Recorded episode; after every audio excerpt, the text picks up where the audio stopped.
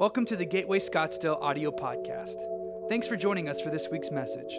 We pray God speaks to you through this message and through His Word today. For more information about our church, please visit us at www.gatewayscottsdale.tv. Now, let's tune in for this week's message. This weekend, we're continuing our series entitled Needy by Design, where we are all coming to understand that God created us to be needy. Now, some of you still have not owned that statement because you're still convinced that needy equates to weak.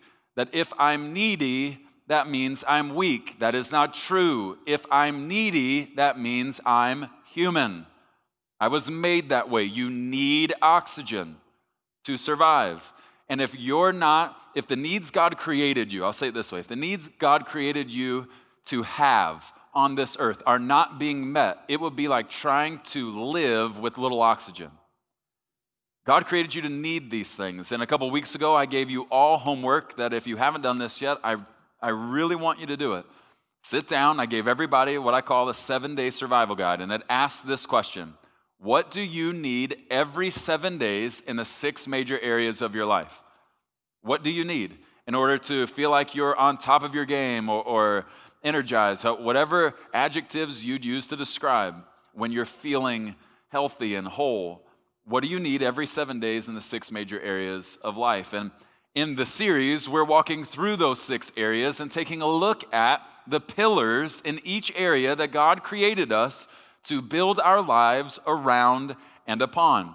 In the last message, we talked about the spiritual pillars. This weekend, we're talking about the emotional pillars. And really, we're just talking about one pillar specifically, because as it relates to the emotional pillars God created us to build our lives upon and around, there is one, and then there is the rest. There is one, and then there are the rest of the pillars. And that one is so head and shoulders above all the others. It's actually something that as believers we were created to be known by. And the pillar we're talking about this weekend is the pillar, the emotional pillar of peace, the peace of God. And Philippians chapter 4 helps us understand it. Uh, some call Philippians 4 the peace chapter. And it serves as kind of a roadmap for establishing and maintaining the peace of God in our hearts and minds. So let's take a look in Philippians chapter 4, starting in verse 6. It says this Don't worry about anything. Instead, pray about everything. Tell God what you need and thank Him for all He has done. Then you, some of you need to hear this, then you will experience God's peace Every one of us can experience the peace of God in our hearts and minds, no matter how much anxiety, how much worry, how much depression, how much fear you're battling presently. Every one of us can experience God's peace, which exceeds, Scripture says, anything we can understand. His peace will guard your hearts and minds as you live in Christ Jesus. And now, dear brothers and sisters, one final thing. Fix your thoughts on what is true and honorable and right and pure and lovely and admirable. Think about things that are excellent and worthy of praise.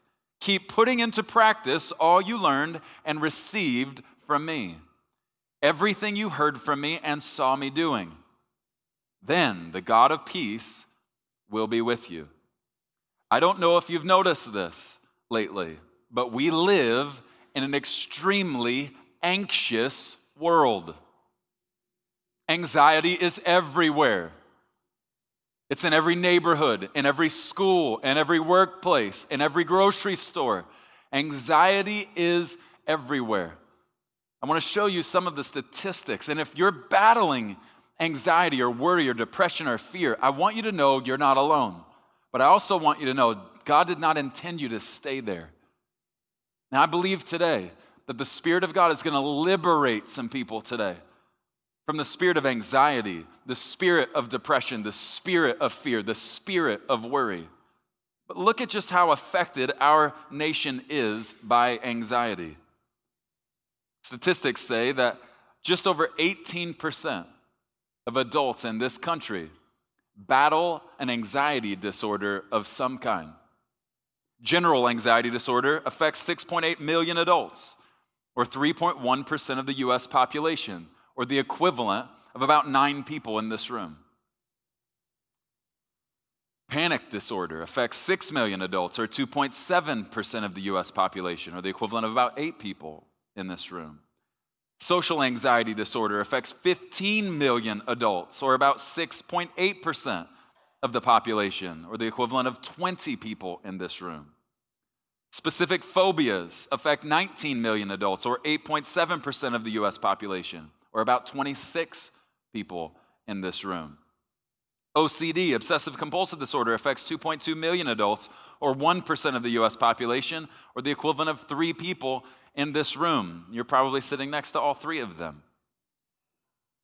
PTSD affects 7.7 million adults, or 3.5% of the US population, or the equivalent of 10 people in this room. The leading cause of disability in the United States uh, for ages 15 to 44 is major depressive disorder, which affects more than 16.1 million American adults, or about 6.7% of the population, which represents about 20 people in this room. Persistent depressive disorder affects approximately 1.5% of our population, about 3.3 million, representing about four people in this room. But here's the kicker Statistics say that just over 18% of adults battle anxiety in some way, shape, or form. Here's the even worse news between teens that are age 13 and 18, over 25% of them says they battle anxiety, an anxiety disorder in some way, shape, or form. Here's what that means this problem is getting worse. There is an all out assault, an all out anxiety attack, if you will, by Satan himself. And the reason for this attack is as obvious as it is simple. Here it is Satan listened to Jesus, he heard him. Listen to what Jesus says in John chapter 14, verse 27. I am leaving you a gift, peace of mind and heart. And the peace I give is a gift the world cannot give. So do not be troubled or afraid.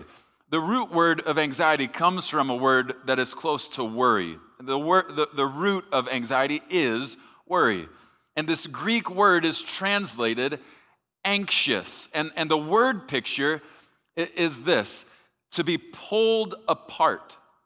And here's the picture we are pulled in one direction by our hopes, but we are pulled in another direction by our fears. Thus, we are pulled apart. The Old English root for the word that where we get the word worry means to strangle. And if you've ever worried or struggled with anxiety, you're fully aware of the physical consequences of worry and anxiety. Consequences like headaches, neck pains, ulcers, even back pains. Worry affects our thinking, our digestion, and even our coordination. From the spiritual point of view, worry is wrong thinking and wrong feeling about circumstances, people, and things. Worry is the greatest thief of joy.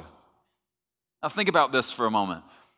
Have you ever really been worried and anxious about something? I mean, where your blood pressure was going up and, and your heart was racing, you're just really battling being anxious about this situation. And, and you confide in someone you love and, and you share it with them, and their response to you is this quit worrying.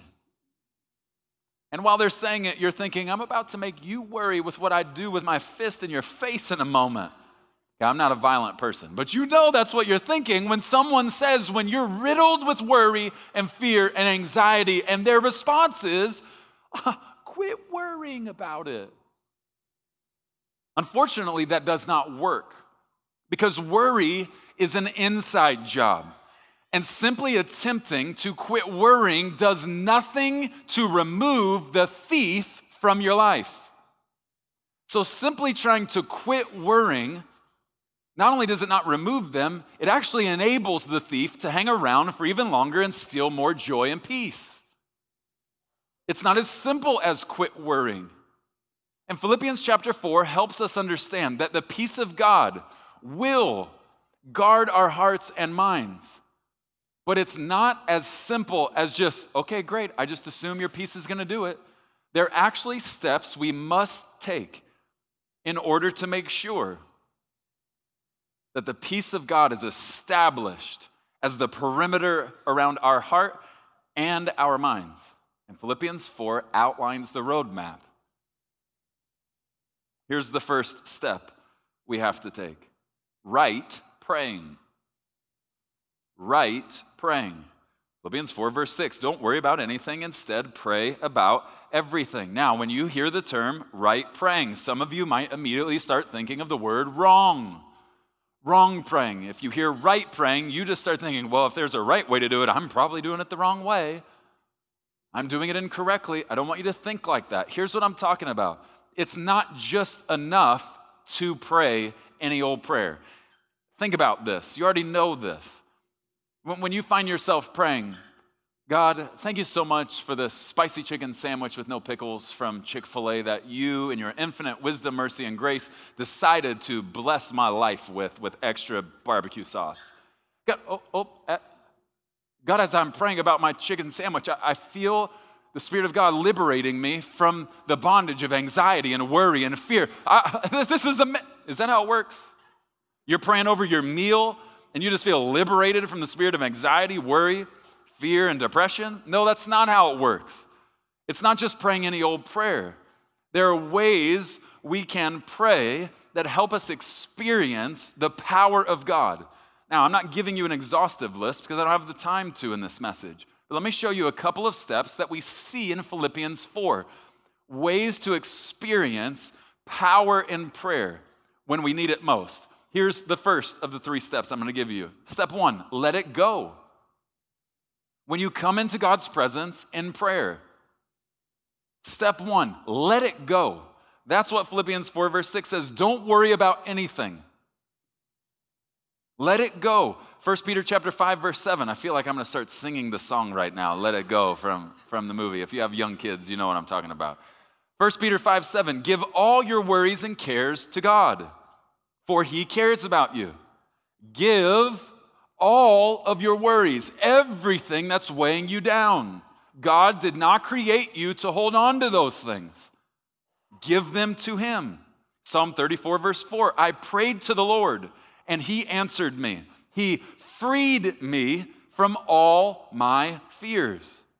A big part of experiencing power in prayer is letting go of that which has a hold on you. Let go of it. He's an incredible father who desires to take away the things that are weighing you down. Here's step number two after you let it go, let it in. Psalm 94, verse 19 In the multitude of my anxieties within me, your comforts delight my soul. Okay, here's the picture let it go, let it in. Let it go, let it in. It's like furniture, all right? Letting it go is like that old couch that has nasty, smelly stains on it. It was cool in the 80s and by the end of the 80s, it was no longer cool, but you keep thinking it's cool. But now we're in 2017 and you know it's not cool because nobody likes that couch, okay? Letting it go, getting rid of a bad, nasty, smelly, annoying piece of furniture. Letting it in isn't just about letting it go, it represents letting the Spirit of God move in new furniture. So, as you let go of the old nasty couch of anxiety, you allow the Holy Spirit to move in, bring in a new couch of rest and naps and peace. Letting go of the old, letting the Holy Spirit bring in that which your life was created to be built around and upon. Matthew chapter 11, verse 28. Then Jesus said, Come to me all of you who are weary and carry heavy burdens, and I will give you rest. Jesus is saying it right there. Let it go, let it in. Let it go, let it in. Give me your heavy burdens, and I will give you my rest. Give me your burdens, I'll give you my rest. Give me your burdens, I'll give you my rest. So here's the question Why would any of us leave our prayer time still carrying those heavy burdens? What if you had a rule in your time with the Lord where you said, I'm not leaving this room until this heavy burden lifts? I know what some of you are thinking. Preston, I'd never leave that room. I just always feel it. Well, I wonder if it's because you've adopted the unhealthy habit of leaving the presence of God, still carrying that which He's tried to take from you. That's what anxiety is. Listen closely. Anxiety comes when you attempt to carry something only God can control. We become anxious because I'm carrying something, it's crushing my soul. And every morning, the God of the universe stands over me and says, Preston, can I have this? Please give it to me. I'm tired of seeing you crushed with this. Give it to me. How crazy would it be if I looked him in the eyes and said, I'm good. It's okay. I got to rush to work. I don't have time for you to take all my worries and burdens, my anxieties and fears.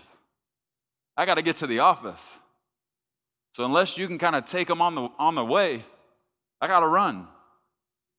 And so we go to the office, we go to school, we go about our day carrying things God was begging to take from us. Let it go, let it in. Jesus makes it obvious. Give me your burdens, I'll give you my rest. And when you do those two things in a time of prayer with the Lord, there is something that just automatically happens. When you experience what it's like for God to take the things that you don't want to carry any longer, and then you see Him bring in the things you've been dreaming of building your life around and upon. There's a third step that just automatically seems to happen let it out. Philippians 4, verse 6 says, Thank Him for all He has done. Two verses earlier in verse 4, it says, Rejoice in the Lord always. Again, I say, rejoice. I love the way the message translates this. It says, celebrate God all day, every day, like I celebrate the Cowboys. Notice, uh, uh, did anybody notice that the color of this building is kind of like Cowboys? That, that's, that has nothing to do with this message. It's just because it's God's favorite team, that's all. Where were we? Philippians 4, verse 4. Celebrate God all day, every day. I mean, revel in Him. Revel in Him. When you see God take away things that are crushing you and then bring in light things that bring light into your life, it just naturally starts to happen. You find yourself reveling out loud, just shouting His praise, celebrating His goodness. I wonder if the reason so many of us are weighed down is we spend more time in our prayer time talking about our problems than proclaiming the perfection and power of our Almighty God. I wonder if you spend all your time when you're alone with the Lord talking about your problems, really what you're doing is holding on, holding on, holding on, holding on. You think you're letting go, but if you just keep talking about it, it's evidence, all the evidence you need. You're not letting go, which means you can't let in. There's no room. You've crowded out the space with things He wants you to let go of. When I let go and I let in, it's amazing how often His praise comes out of my lips and out of my heart. Right praying is step number one. Here's step number two to establishing and maintaining the peace of God in your life. Right thinking. Right thinking. Philippians 4, verse 8. And now, dear brothers and sisters, one final thing. And if you battle in your thought life, if you feel like someone else has more control of your thoughts and your mind than you do, and it's not God, I want you to pay very close attention to this list that God gives you and me about how to regain control of our thoughts, of our mind. Fix your thoughts on what is true, on what is honorable and right and pure and lovely and admirable. Think about things that are excellent and worthy of praise. The Greek word here for mind depicts that the mind is the central control center for human activity. And it, it was just kind of a, a known thing in the Greek culture that since it was that important, it was just understood that the condition of the mind oftentimes controlled the condition of life. Here's another way to say it the quality of your life will never exceed the quality of your thoughts. That is not some hocus pocus, get well, self help one liner. I have seen this. God gave us strong and sharp minds, so strong and so sharp that we can look at a lie and call it truth. That's power. When I was growing up, I don't even think I was 10 years old yet, and I saw the movie Jaws for the first time. And I, I, don't do well with horror flicks at all. I hate horror flicks. I don't want that garbage in my mind because it keeps me up at night, even at nearly 40 years old. I'm, I'm not into that stuff. Everybody running around dressing like clowns. I, I, I, listen, I've got 15 guns at my house. If you don't want to see any of them, don't come running to my door in a clown outfit, all right? But the first time I saw Jaws, uh, th- th- you're to think I, am a crazy person. I, I, it's just what happened. I watched Jaws and for several years after, and I didn't tell anyone, but when I would jump into a pool off the diving board, I would immediately sprint swim and I would get out of the pool off that ladder faster than anybody you've ever seen in your life. I tried to make it look cool, but it was not cool because it was just too, too fast and frenetic to be cool. All right? And here's why. Because when I jumped into the pool, here's the way my mind went. My thoughts went like this Shark, water, me, water, shark, me, get out. That's how my thoughts went. I, I, I, was not old enough to understand that sharks don't thrive in chlorinated water.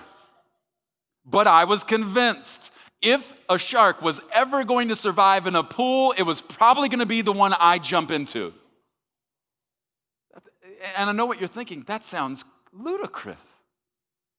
So do all of the lies we convince ourselves are true. Some of us are so convinced of certain things, we'd be shocked to find out they're not even true. Romans chapter 8, verse 5 says, For those who live according to the flesh, they set their minds on things of the flesh. But those who live according to the Spirit set their minds on the things of the Spirit. For to set the mind on the, on the flesh is death, but to set the mind on the Spirit is life and peace. How and what you think determines how you behave. What you think and how you think is essential.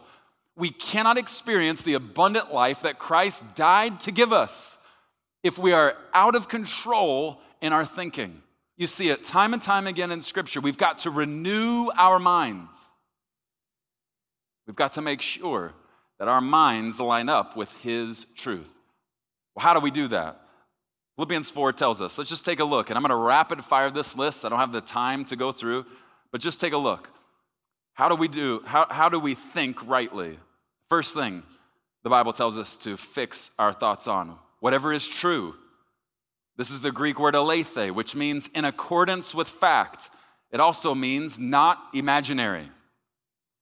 A doctor, Dr. Walter Cavert, did a study uh, on what we worry about. And he found that on average, 8% of that which people worry about actually happens, which means that 90%, 92% of the things we worry about or are anxious about are either imaginary, never happen, or completely unnecessary to even think about. They're so insignificant. 8% of the things we worry about don't even happen. It's not even true. If you constantly fixate on that which is not true, you will eventually begin to question that which is true. Don't focus on that which is untrue. Fix your thoughts on what is true. Here's the next thing fix your thoughts on what is honorable. The Greek word semna means dignified. Don't focus on undignified or dishonorable things. If you focus on what is dishonorable, don't be surprised when you find yourself behaving dishonorably. That which you look at, you will eventually walk towards. Don't focus on the dishonorable. The Bible says, only focus on that which is honorable, that which is dignified. The next thing, focus on what is right. This word means fair and equitable. Don't spend time thinking about something being unfair. Move on. Well, that's not fair. That's not fair. That's how we talked when we were six. Don't spend time focusing on that stuff. Fix your thoughts on what is fair and equitable. Inequitable thoughts create instability. Here's the next thing the Bible says, fix your thoughts on what is pure. The word hagna means holy and without defect. Impure thoughts make it harder to see purely and properly. If you focus on impure thoughts, it's going to get very difficult to see purely and properly, no matter what you're looking at. Thus, the Bible says, fix your thoughts on that which is pure. The next thing, fix your thoughts on what is lovely. The Greek word prosphile, which means agreeable and amiable. This is a good reminder as many of us are going to have family time for Thanksgiving. Don't think about argumentative thoughts. Focus on that which is agreeable and amiable. Argumentative thoughts create animosity. And animosity will turn you into an unrestrained animal with anger as your number one strength. Don't allow your thoughts to be fixated on arguments, on posturing, how you're gonna put this person in their place, how you're gonna make them feel dumb because you're right and they're wrong. Don't fix your thoughts on those things. The Bible says, fix your thoughts on what is lovely, that which is agreeable and amiable. Here's the next thing what is admirable? It means praiseworthy and commendable. If something is not praiseworthy, don't spend time articulating your emotional review of it. Just move past it. If it's not praiseworthy, move on. Don't spend time focusing on it. The next thing, what is excellent? This Greek word means exceptional virtue. Focus on that which is exceptionally virtuous. Virtuous thoughts lead to victory. Vile thoughts lead to being victimized and making victims out of others. Don't fix your thoughts, your mind on vile things.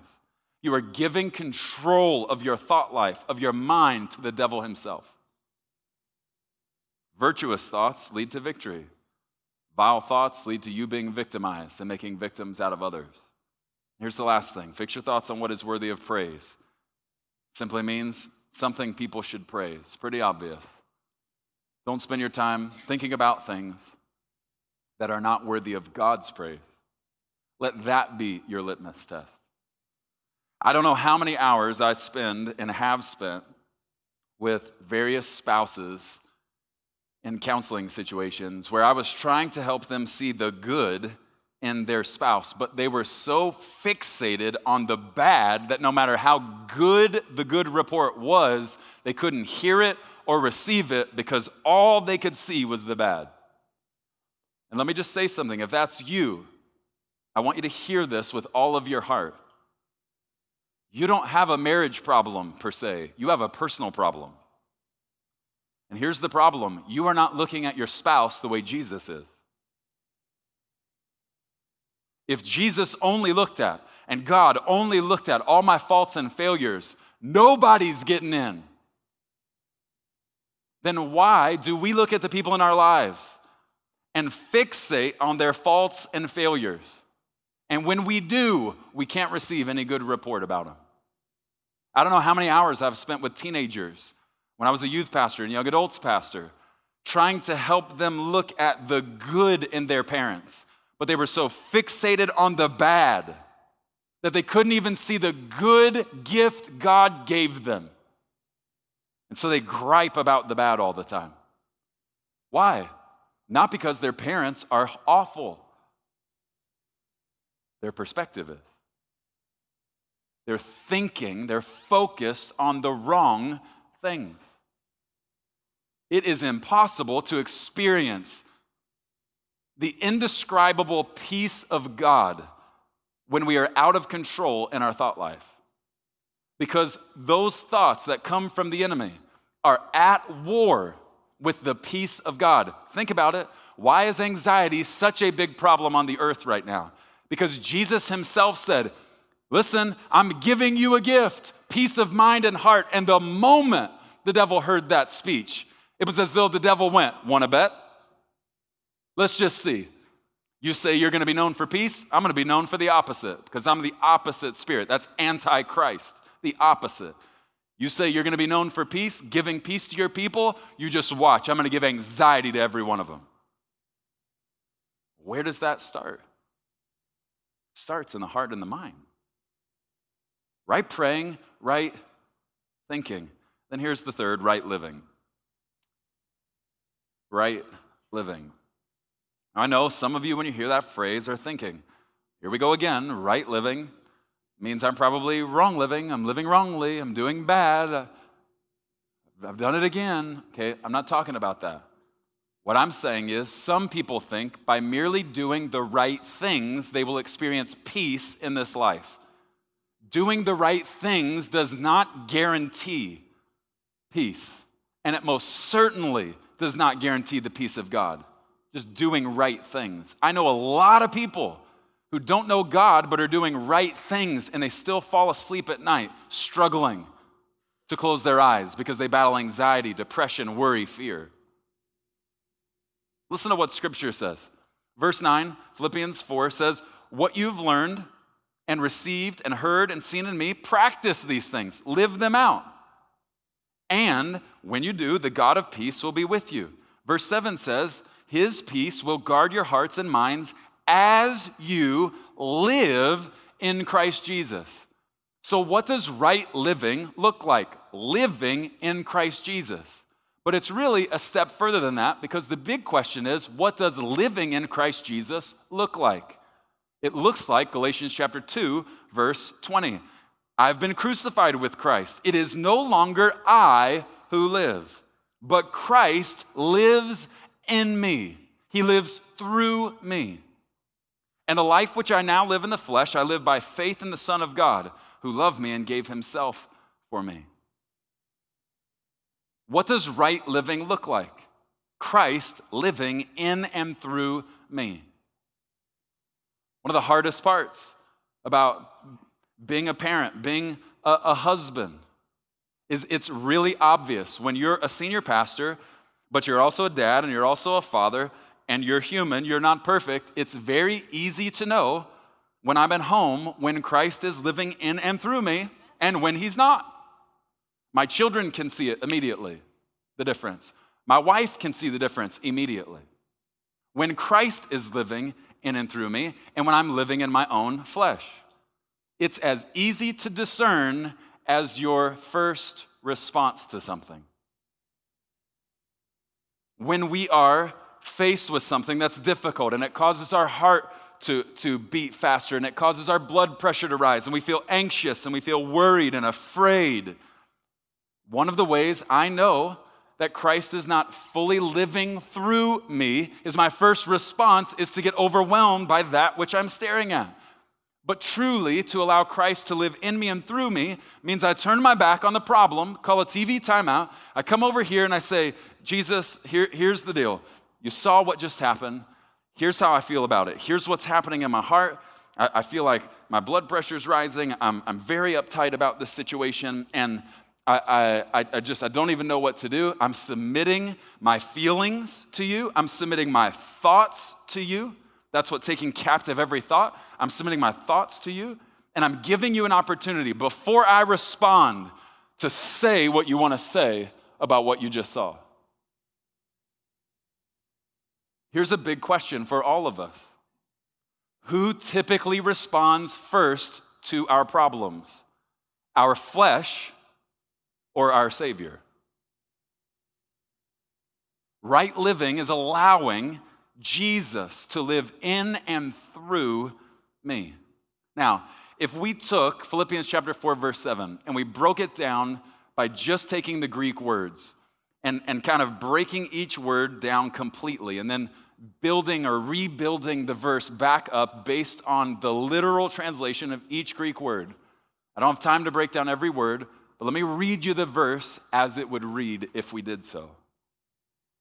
And the peace of God, a peace so wonderful that it cannot be compared to any other type of peace, a peace that stands in a category by itself and rises far above and goes beyond anything the human mind could ever think, reason, imagine, or produce by itself. This peace will stand at the entrance of your heart and mind, working like a guard to control, monitor, and screen everything that tries to access your mind, your heart, and your emotions. This, this Greek word that Paul uses, phroureo, means to guard. And the, the picture associated with this word, phroureo, literally means one who guards violently. And the picture is like a centurion standing outside the city gates. And no one gets into the city without the approval of the guard protecting the city. This is the peace of God. The peace of God stands as the guard on the outside of the gates of your heart and your mind. And here's what the peace of God does as a guard. When that thought comes to your mind, you're gonna die early. The peace of God says, No, that's wrong. That thought did not come from the Father. Go. When that thought comes, you're always going to be identified by your worst moment on this earth, your biggest sin. The peace of God says, No, that's wrong. That thought is not from God. When that thought comes to your mind, you're gonna struggle with this addiction your whole life. The peace of God stands outside the door and gate of your heart and mind and says, Wrong! That's not the truth. That's not from my Father. The peace of God guards our heart and our mind. And when we feel like it's not, it's simply because we're probably holding on to some things He's asking us to let go of. We're probably not fully letting in all the Spirit of God is desiring to bring into our lives that we might build our lives and around and upon it. We're definitely not thinking correctly.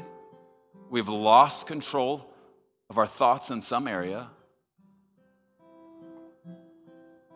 And we're certainly probably living in that area of life more through the flesh than allowing Jesus to live through us. God created you not just to need his peace, but to be known for his peace.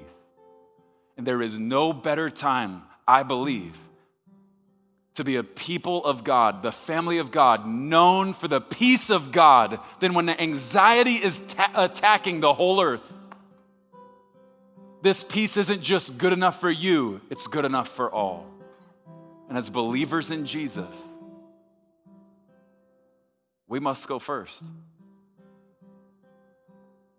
The peace of God must guard, rule, reign over my heart and my mind.